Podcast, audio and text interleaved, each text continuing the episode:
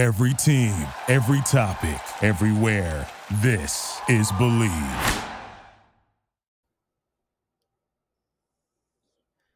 Welcome to Let's Ride with Chris Harris Jr. and Patrick Chiotti. I am Patrick Chiotti. I am joined by all pro cornerback, all decade cornerback, former Denver Bronco, Chris Harris Jr. Chris, how are we doing today? Doing good, man. The Nuggets won a championship, so it feels good. Definitely big, seeing them win. Big, big news out of Denver. The city wins another title. We should start just calling Denver Title Town from now on. Honestly, they they're a World Series away from having the full sweep. So uh, now we need the Rockies. Yeah, come on, Rockies. Come on. We need, we need some players. they're only four, you know, four or five years away. Uh, now the the Denver Nuggets beat the Miami Heat in the NBA Finals, four games to one. Nikola Jokic, outstanding series. Jamal Murray, another yes. just outstanding performance. Really gutsy uh, second half performance by the Nuggets. Uh, Chris, your thoughts on the Nuggets bringing a title to Denver, their yeah. first in franchise history?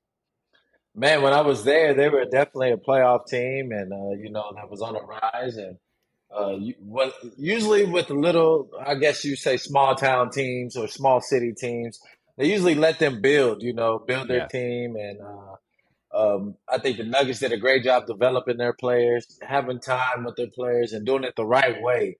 So seeing them uh, not being one of those teams that trade and chase for stars, yeah, but doing it in house, man, doing it the right way.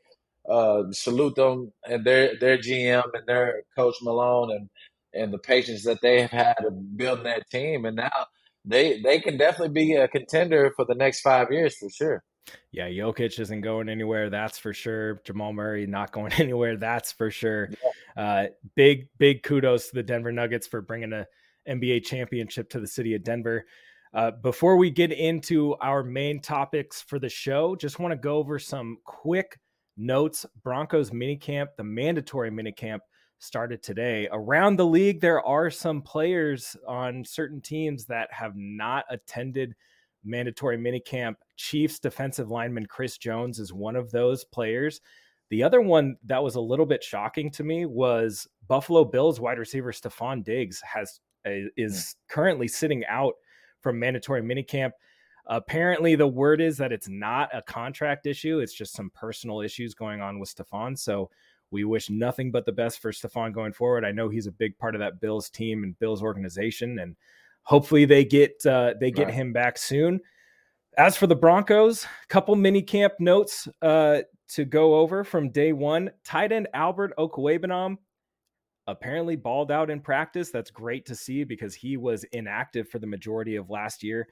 Baron Browning will indeed start the season on the PUP list we kind of saw this coming. We talked about this in the yeah. last episode with his minor knee uh, surgery. Of course, they did add Frank Clark. That was a, a, big ad for them. He will be playing that outside rush position. Uh, Pat Surtain has been getting punt return work in practice, and he will serve as the emergency returner uh, in case of injuries. And Sean Payton said that there were too many flags at practice. Chris, last year, mm. the Broncos were one of the most undisciplined teams in the league. A lot of penalties, a lot of flags, and a lot of people yeah. attributed that to having a rookie head coach. As far as in mini camp, I mean, you've been through several yeah. mini camps yourself. What can you say about those penalties and those flags and how they can impact mini camp early on? I think now it's time to, to uh, enforce that discipline. That's what Sean Payton's trying to do. And this team's margin for error is very slim. So we have to be be that team that's not going to beat ourselves. That's going to play smart, uh, disciplined football. And you know that's how you that's that kills games. When you get a forty yard big explosive play and then a flag holding, that drains the whole momentum. So you got to be able to uh, gain that discipline, build that team camaraderie, and how we're going to keep each other accountable in this way.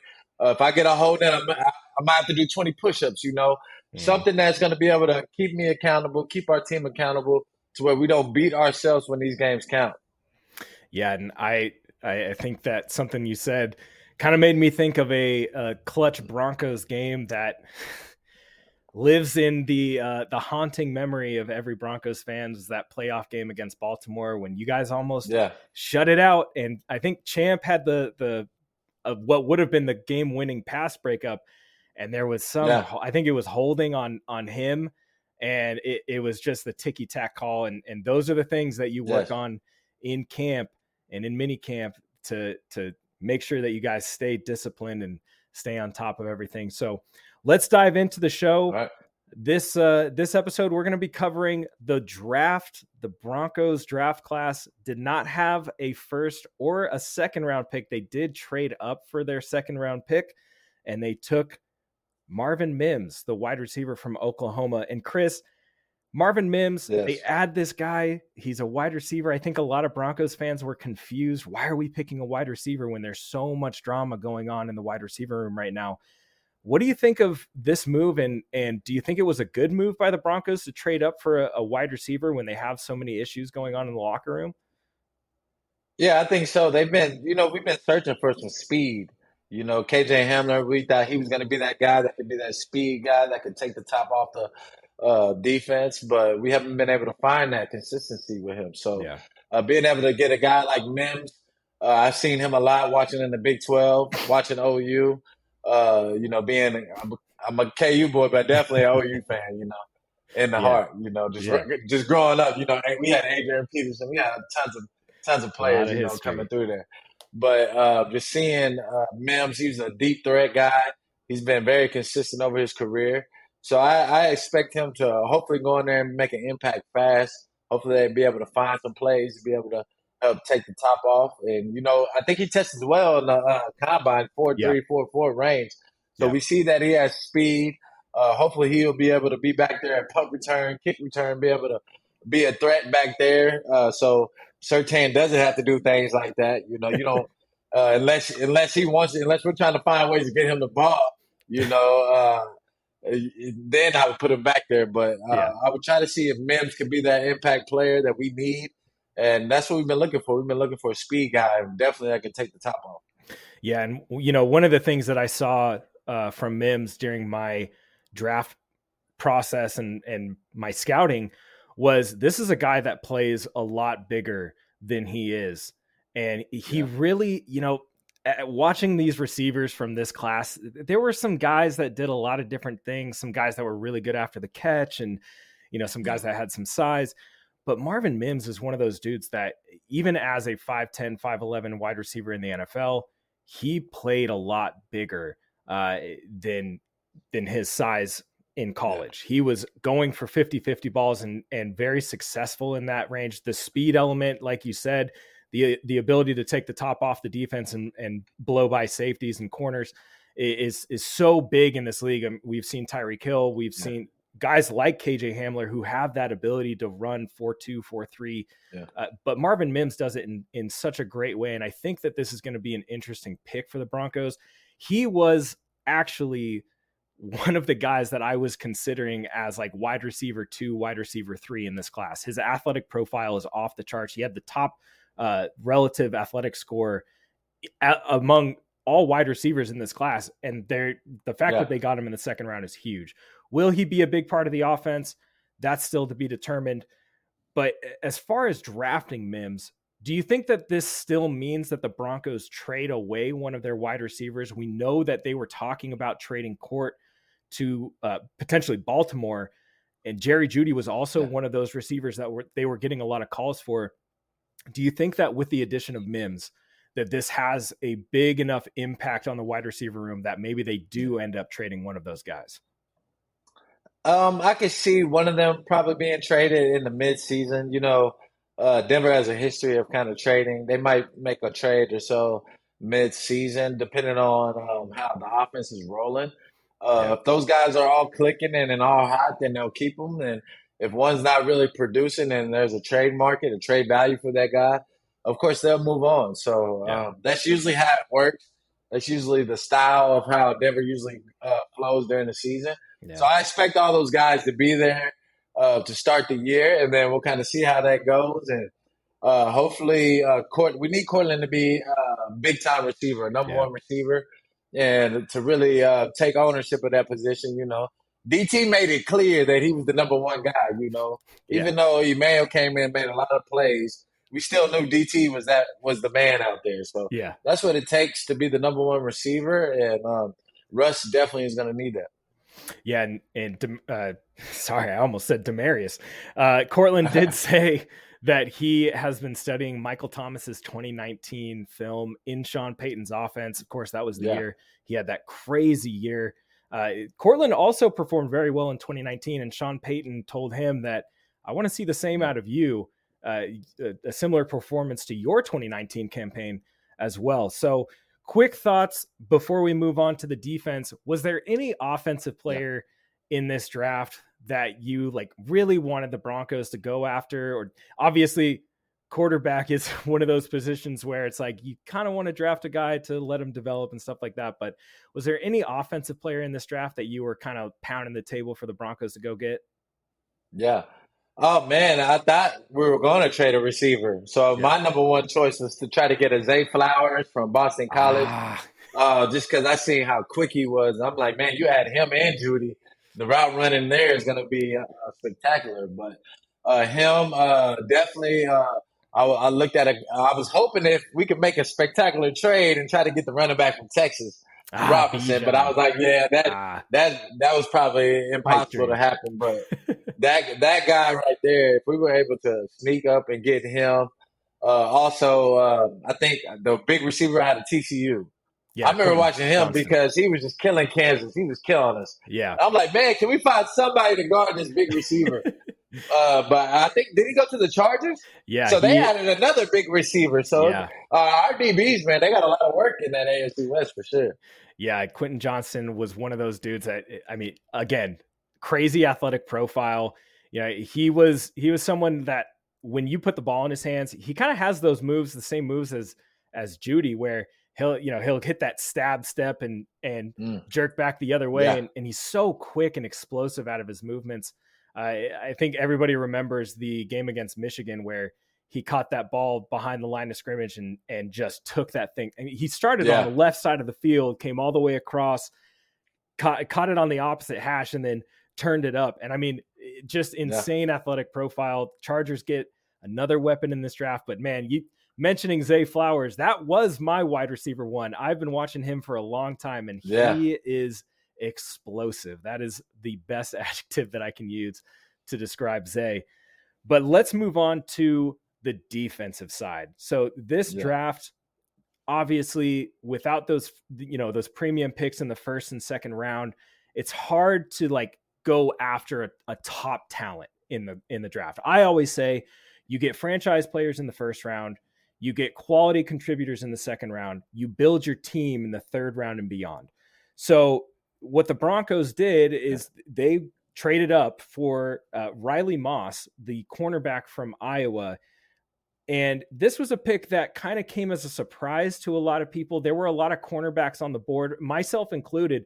There were some cornerbacks that were still on the board that I really, really liked and, and I thought would have fit Mhm. the Broncos mold a little bit more. Darius Rush from South Carolina was one of those guys I saw at the Senior Bowl. He incredible size, length, Yeah. speed, fluidity in the hips. He would run receivers' routes for them. I mean, it was beautiful. It's teach tape, right? But Riley Moss uh, from Iowa, very sneaky athlete, like very good athletic profile. What do you think as a cornerback? What do you think he adds Yeah. to the Broncos defense?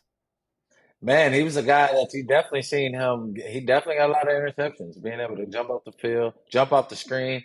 I see him playing. Uh, he played a lot of corner, straight corner, boundary corner. You know, so uh, he's a guy that's comfortable out there.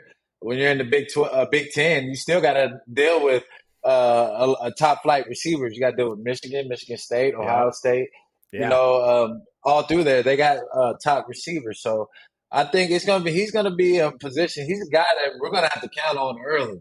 Yeah. You know, after Surtain, um, there's really not a. And Williams, you can trust Williams in the slot. Yeah. Uh, but really on the outside, that's really the question mark um, on the defense. You would say a little edge rushing, and you would say at the corner position. and so he's he's a guy that's going to uh, challenge. I think it's Mathis. Is Yeah, that how you say his name? Yeah. Yeah, he's going to challenge him to see who can start at that opposite corner. So I think that's a good get, a guy that can understand and come in and play right away. Very intelligent guy. Yeah. So I think that's huge to be smart player, and I think he's going to be a guy that you can count on to do his job. Mhm. Right, he's going to be able to come in and do his job right as a rookie and challenge that guy on the outside. So uh, uh, hopefully it brings some good competition there. But if I would say that was a question mark, it would be probably opposite of Surtain. Yeah. Well, iron sharpens iron. That is the saying. And and I think with Damari Mathis and the way that he performed in his rookie season, I think a lot of people thought he was Yeah. going to be that slot guy that kind of took over when Williams' contract was up, or the guy that they use in the slot in in dime uh, in dime packages. But he played pretty well on the outside. He had one game where Yeah. he had you know too many holding calls and a couple PIs, but all in all, Mathis was was not a terrible rookie defender, and I, I'm really excited to see if Riley Moss can push Damari Mathis. Maybe they have a nice rotation, solid rotation inside out. Maybe give K'Waun Williams some some rest. you know, get Mathis in there Yeah, in the slot. But I want to move on to another Broncos defensive pick, JL Skinner, the safety from Boise State. Yeah. Another one of my draft crushes. The Broncos picked a few of my draft crushes this year, so I'm pretty Yeah. happy about that. But JL Skinner, this is a big guy uh, at at the safety position, and he's pretty versatile. Good athlete. He did suffer a broken arm uh, right before the combine, I believe it was at the end of the Senior Mhm. Bowl. Um, but who does this player remind you of when you watch him play? man, just watching his film, he kind of reminds me of uh, Kam Chancellor. You know, of a guy that can play. He's gonna he's gonna play a little bit a little bit deep, you know, because every Mhm. safety has to. Yeah. But he's gonna be in the box. You know, he's a guy that I can see playing that dime backer, that T.J. Ward type position. You know, Yeah. that hybrid backer. Uh, when Ju- when- if you want to keep Justin deep, you can bring him down to play like a safety slash linebacker, and he can do that. He can fit all the. You know, he's gonna have definitely a lot of packages. Yeah. Uh, to me, I think this was the best uh, pick in the draft. I think he will be the best player out of the draft. That's my predictions. Yeah. Um, just talent wise, because talent wise, when you have a guy that size, uh, being able to play, being able to be versatile, and having pretty solid ball skills from from watching his tape. Yeah. I think um, he should. Only thing I worry about is him breaking down. You know, being able to break. He's such a tall, yeah. you know, long player. Uh, and um, seeing seeing him break down with these shiftier running backs, shiftier receivers, uh, how is he going to do in the open field tackling and uh, things like that? That's one of the question marks that I want to see. But there's no doubt that this guy is uh, should. I I- think if he if I would have known he would have got hurt, then that would make sense why he fell Yeah. to where he fell because he's definitely a first round talent, and I think uh, he's definitely a sleeper in the draft for sure. Yeah, big guy out of Boise State. Definitely, uh, he is a thumper too. I mean, he, he- one of his Yeah, quotes from the Senior Bowl is, "He just, I just want to hit people," and and that Yeah. is like when you're in a safety room with Justin Simmons and now Kareem Jackson back, uh, Caden Yeah. Sterns, and and these other heavy hitters in the in uh, in the game. JL is going to have those guys to look up to, and and yeah, Yeah. your point about can he break down? Can he tackle with good technique? Can he attack the hip? You know, the big hits are fun. Uh, they're great to see from the fan aspect, and and Yeah. of course they're great to see from you know every time Kareem goes in for a huge hit, uh, or even when T.J. Ward would do it, I would Yeah. like I'd be so hyped because it's just like those guys they know exactly what they're doing. They know how to use their bodies as weapons in the right way. And I feel like JL can be one of those guys. One of the biggest things that I saw from him too was his ability to reroute uh, not only receivers but tight ends. For years, Yeah. Broncos fans have been clamoring, "Who's going to cover Travis Kelce? Who's going to cover Travis Kelce? Who's going to cover Travis Kelce?"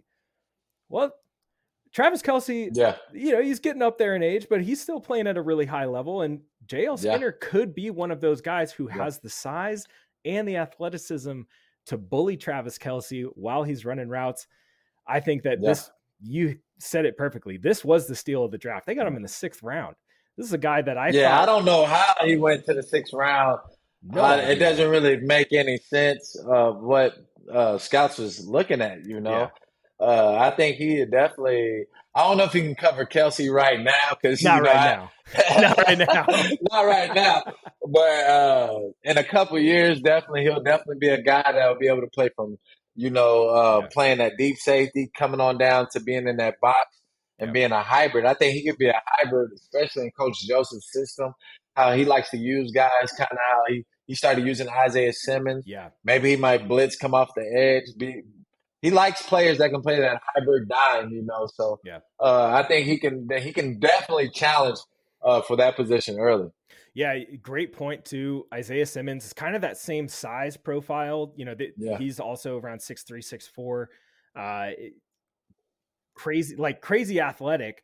Uh, Yeah. just needs to needs to find that spot, and I think that's the biggest Yeah. thing with when we're talking about JL is what is his role going to look like as a rookie? You know, obviously special teams is going to be a heavy emphasis for a lot Yeah. of these rookies. Really, Marvin Mims in the return game, uh, Riley Moss in Yeah. special teams as well as a as a gunner or, or a tackler. JL Skinner on kickoff, kick return. Mhm. You know, there's going to be roles for these guys, but I think for right now, JL Skinner just has to continue to learn Coach uh, Coach Joseph's playbook. Find your fit, find your role. He's got great mentors in that safety room, so I'm really Yeah. excited to see where he progresses as a rookie. Last thing here for the defensive side of the draft, the edge depth. They didn't address edge in the draft. Do you think that was an area that they could have gone with their picks in in their pick slots? And if so, was there one guy that you wanted them to get at that position? Yeah, I, I kind of wish they could have been able to get uh, Nolan Smith, but I, I, I Yeah. think he went a little bit too early. He went But the they first. needed a guy that was versatile. Uh, that that was hurts when you draft your when you leave out your when you trade away first round picks. You know, you're trading away you know future um, you know prospect that could be there for a franchise. You know, Yeah. so you're you're you're letting those things go. So uh, that was a guy I wish that we could have been able to get. Uh, we definitely needed to uh, address. Uh, I think one more uh, one more draft pick at the DN position, you know, Yeah. or Yeah. out, outside linebacker position.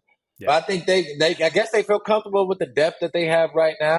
Um, last year they I don't where did they rank in the sacks? I don't I don't they didn't do bad in sacks. You know, you expect them to do a little bit better, but I don't think they were totally in the in the um, in the you know bottom half in sacks. Yeah. So Yeah, I think they- they, did a solid job in rushing.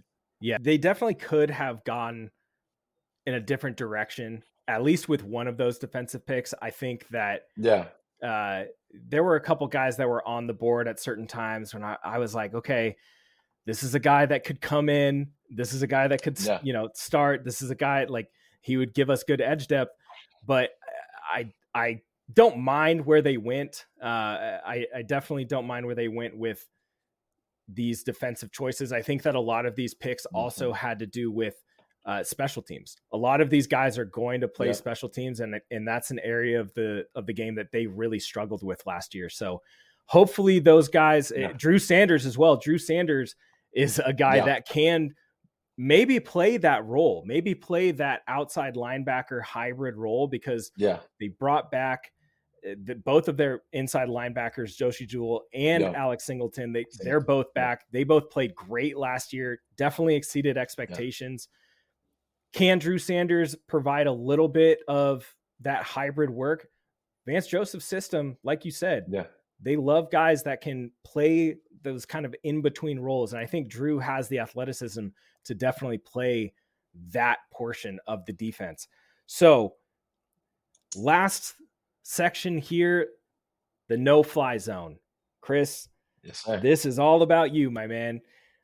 I one of the things that I was thinking about, you know, we we had a listener comment about your play in the AFC Championship game against New England and it really got me thinking what in the world is it like to play against Tom Brady? So, walk Yeah. me through what it was like to play against one of the greatest quarterbacks of our generation. Yeah.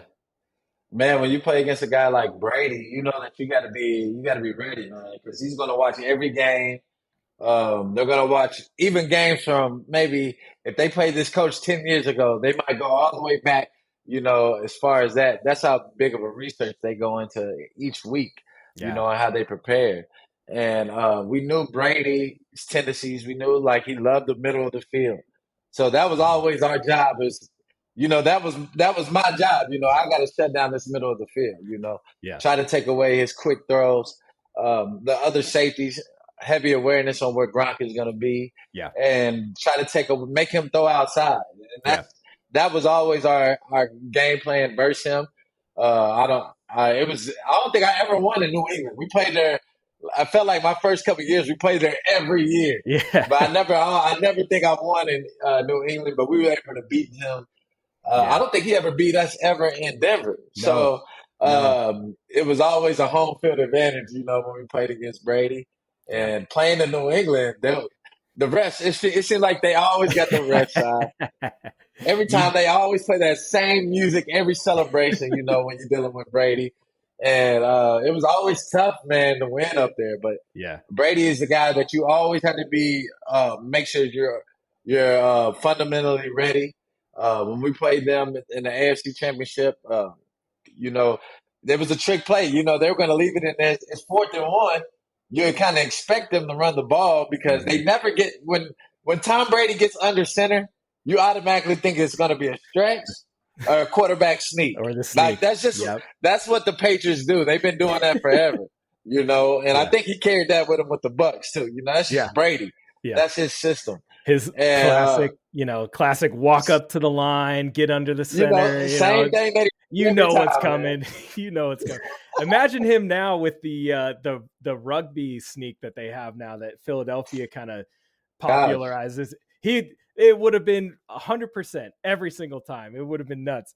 But uh, Oh, I, I want to get your thoughts here. Let's go to uh, you know, let's let's talk about something that a lot of athletes have had to deal with is is injuries.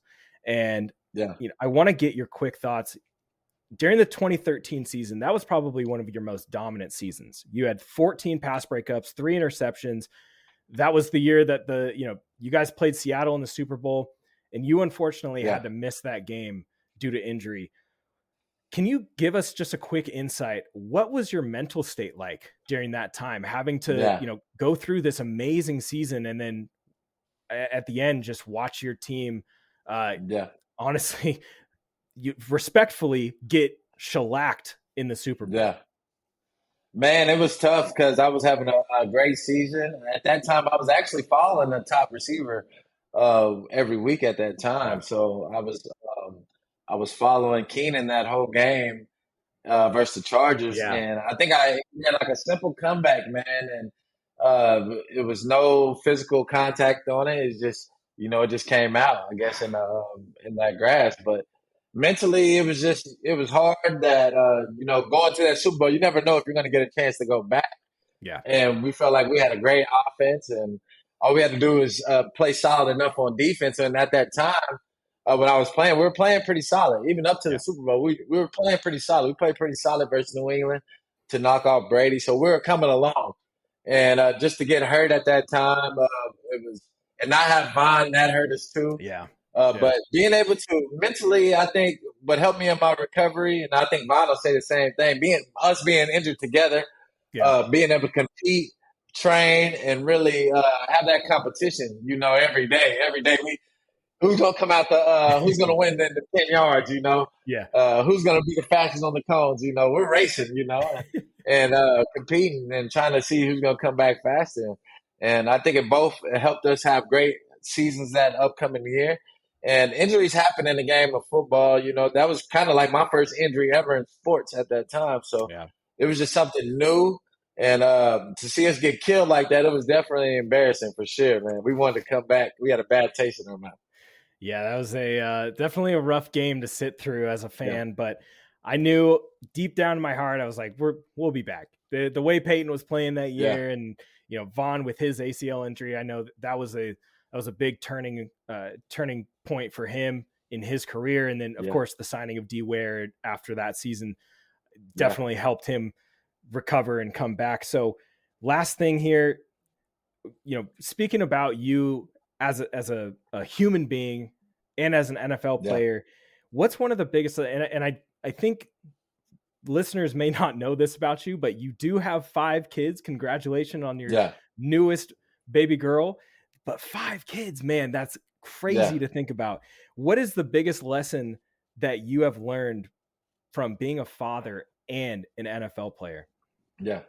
Um, just being able to separate, you know, work and then at, at, at the home, you know, when I'm at work, I got to be, you know, uh, in that masculine man, you know, playing yeah, football, yeah. you know, you got to be, you know, you got to be, uh, it's a different mindset that you take on when you go to play football.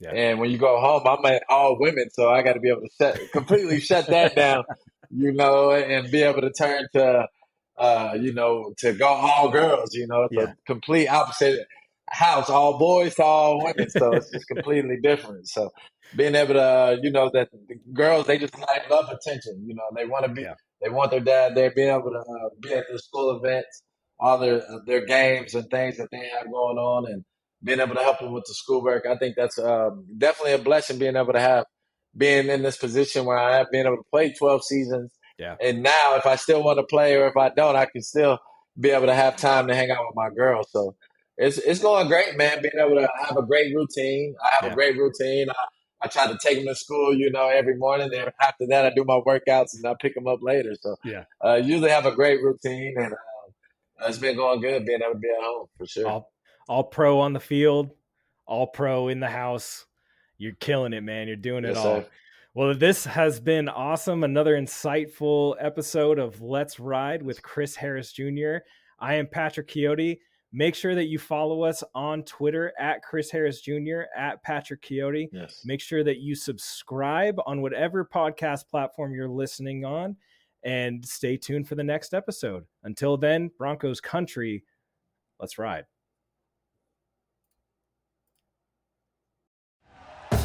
Thank you for listening to Bleav. You can show support to your host by subscribing to the show and giving us a five star rating on your preferred platform. Check us out at Bleav.com and search for B L E A V on YouTube.